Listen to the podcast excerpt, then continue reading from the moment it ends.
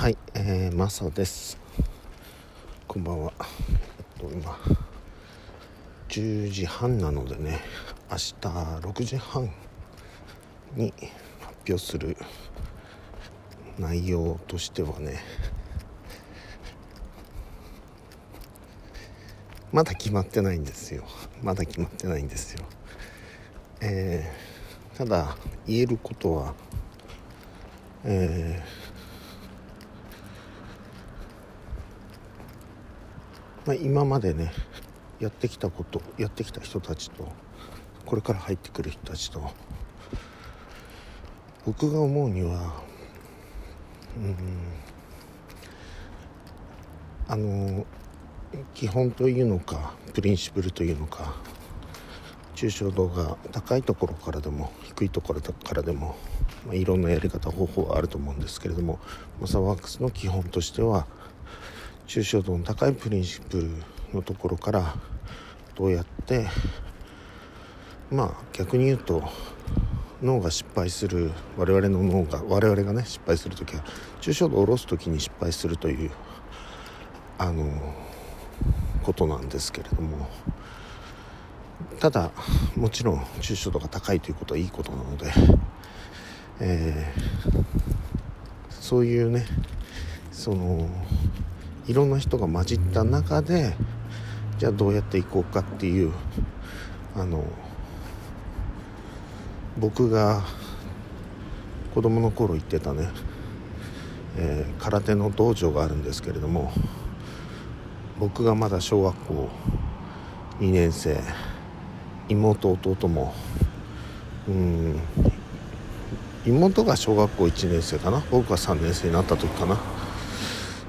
えー、弟は幼稚園児ね。でそこに、えー、高校でね高体連ですごい先輩がいたりとか少人数なんですけども2人ぐらいねすごい人がいて先生はまあ北海道でですけれどもそれでもその直前にね10連覇してまあ優待した感じの人ね。で小学生他の小学生も中学生もいて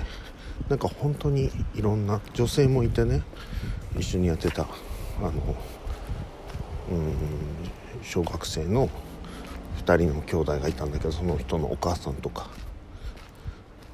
あるいは女子大生が急に3人入ってきてとかね。女子大生ですとかねそんな感じでね入ってきて3人で入ってきて2人辞めたんだけど2ヶ月ぐらいで1人は国体に行ったのね、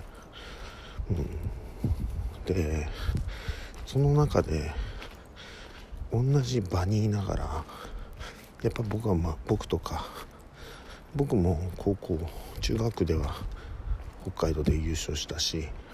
それから高校1年生の時にねえー、全市でベスト4まで行って全道大会出なかったんだけどでその後辞めちゃったんだけど弟はね国体強化選手になったし妹は高校の時に女子も入れてね北海道でベスト4に入るというね女子っていうことは大人も入れてか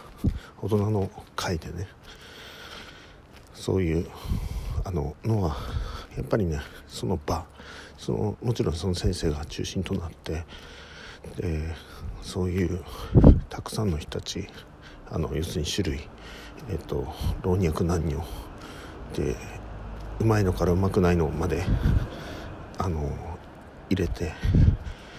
あのそういう場を作ったんですけど全員にとってやっぱ良かったですよね。でなんだろうな。そのことに対しては厳しい。ことに対して厳しいのね。人に対してっていうんじゃないんだよね。で僕もやっぱそうありたいと思うんだけども、うん、だからまほろばっていうね